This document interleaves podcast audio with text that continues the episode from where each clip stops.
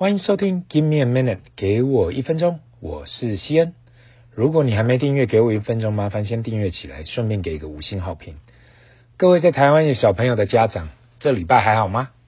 经历过连两个礼拜的线上上课，下礼拜我们小朋友终于要都要回去了。至于小朋友疫苗这件事情，相信每个家长都有自己的选择，我也不会在这里讨论太多有关这件事情。毕竟呢，这是每个人的自由。我就不要讲太多了。我想这应该是会会是最后一波的线上上课。当所有的小朋友都打满疫苗，嗯，未来如果还要线上上课，应该也没有人可以接受。所以请各位父母再忍一下，快了快了，应该很快就要解除警报。但是暑假又要来临，真的是一波接着一波啊！上个礼拜听到全世界最大避险基金 Bridgewater Associates 大佬 Ray Dalio 受访提到。Cash is trash and equities are trashier，意思就是现金是垃圾，股票更垃圾。对我来讲呢，我是不会这么认为啦。当然，他可能是故意要讲得很极端，所以这样大家才会注意到他讲的话。重点还是跟过去两年的概念差不多，那就是当中央银行拼命印钞票的时候，你手上的现金或是领到的薪水将跟不上通货膨胀。到了目前为止，当央行想要升息，还是跟不上涨价的速度。相信每个人，不管你住在世全世界哪个地方，都有感受到物价的上涨。一路从油到民生必需品，到要去外面用餐，都有这样的感受。到了我这年纪，我好像没有看过菜单的价格是用贴纸去贴的，可能是因为我没有度过战乱时期吧。开始看到餐厅的价格用贴纸贴过去不重印的概念，可能是因为可以一直贴上去。我还没有想过。有一天会看到这样的场景，但是套一句名言：你只要活得够久，大概什么都会看过。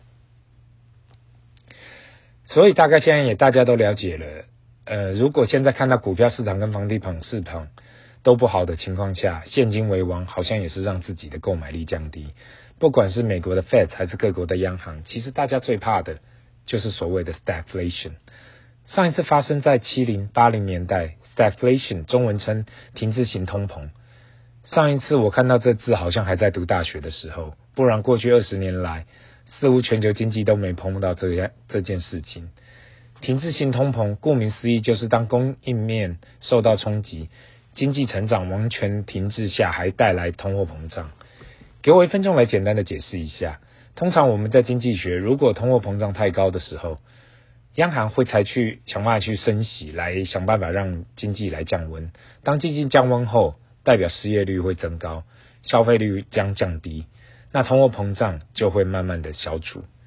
但是在停滞型通膨的情况下，会出现另外一回事，那就是今天即使央行升息，经济都已经开始停停滞了，但是高通货膨胀还是持续中。跟我差不多年纪的或以下的人，应该都没有经历过。你想一想，如果在经济很萧条的情况下，物价还不断的上涨，那还蛮可怕的呢。这也是为什么美国 Fed 去年还不太愿意承认有高通通胀、高通货膨胀的情况，到现在已经开始担心会不会有 stagflation 的可能。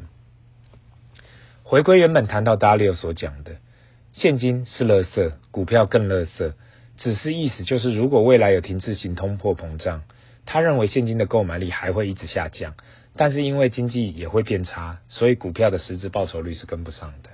因此，他建议目前大家应该要专注在有实质报酬率的资产，real return assets。当然啦，他自己是没讲到底什么是实质报酬率的资产。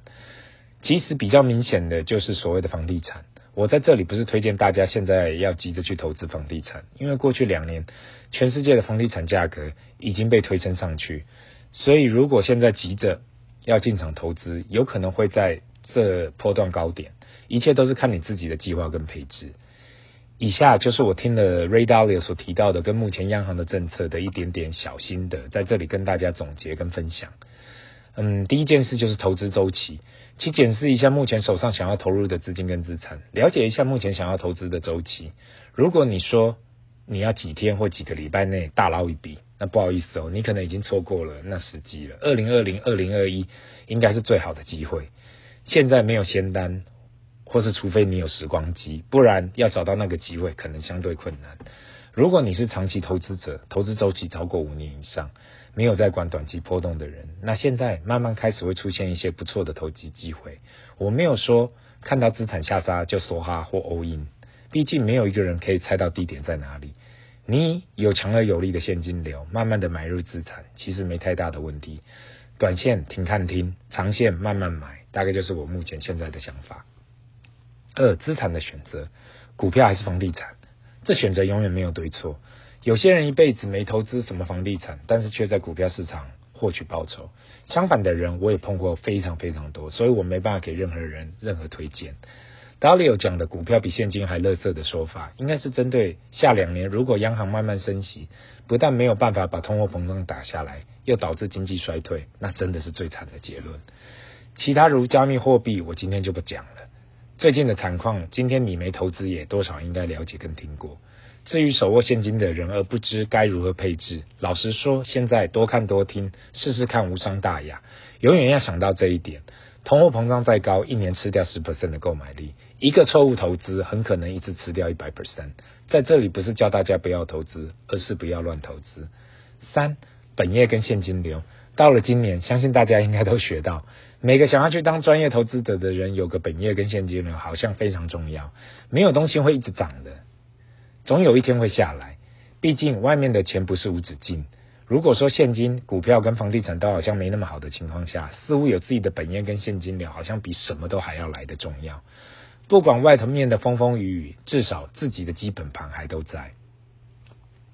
过去两年杠杆开很大的人，或是搞币圈的，我只能说高报酬一定是高风险，但是高风险不一定有高报酬。我再讲一次，怕大家没有听清楚。高报酬不一定是高风险，但是哦，高报酬一定是高风险，但是高风险不一定有高报酬。记得我讲过的这句话，我也是用身体去尝试过的。最后，我还是要信心喊话：手握现金不是垃圾，手握股票更不是垃圾。如果你跟大叔我都还是在奋斗的人，任何的有价资产都很重要，不要忘了这一点。有总比没有好。如果你对这集有什么看法，麻烦留言。不要忘了按赞及订阅 Give me a minute，给我一分钟，我们下次见，拜。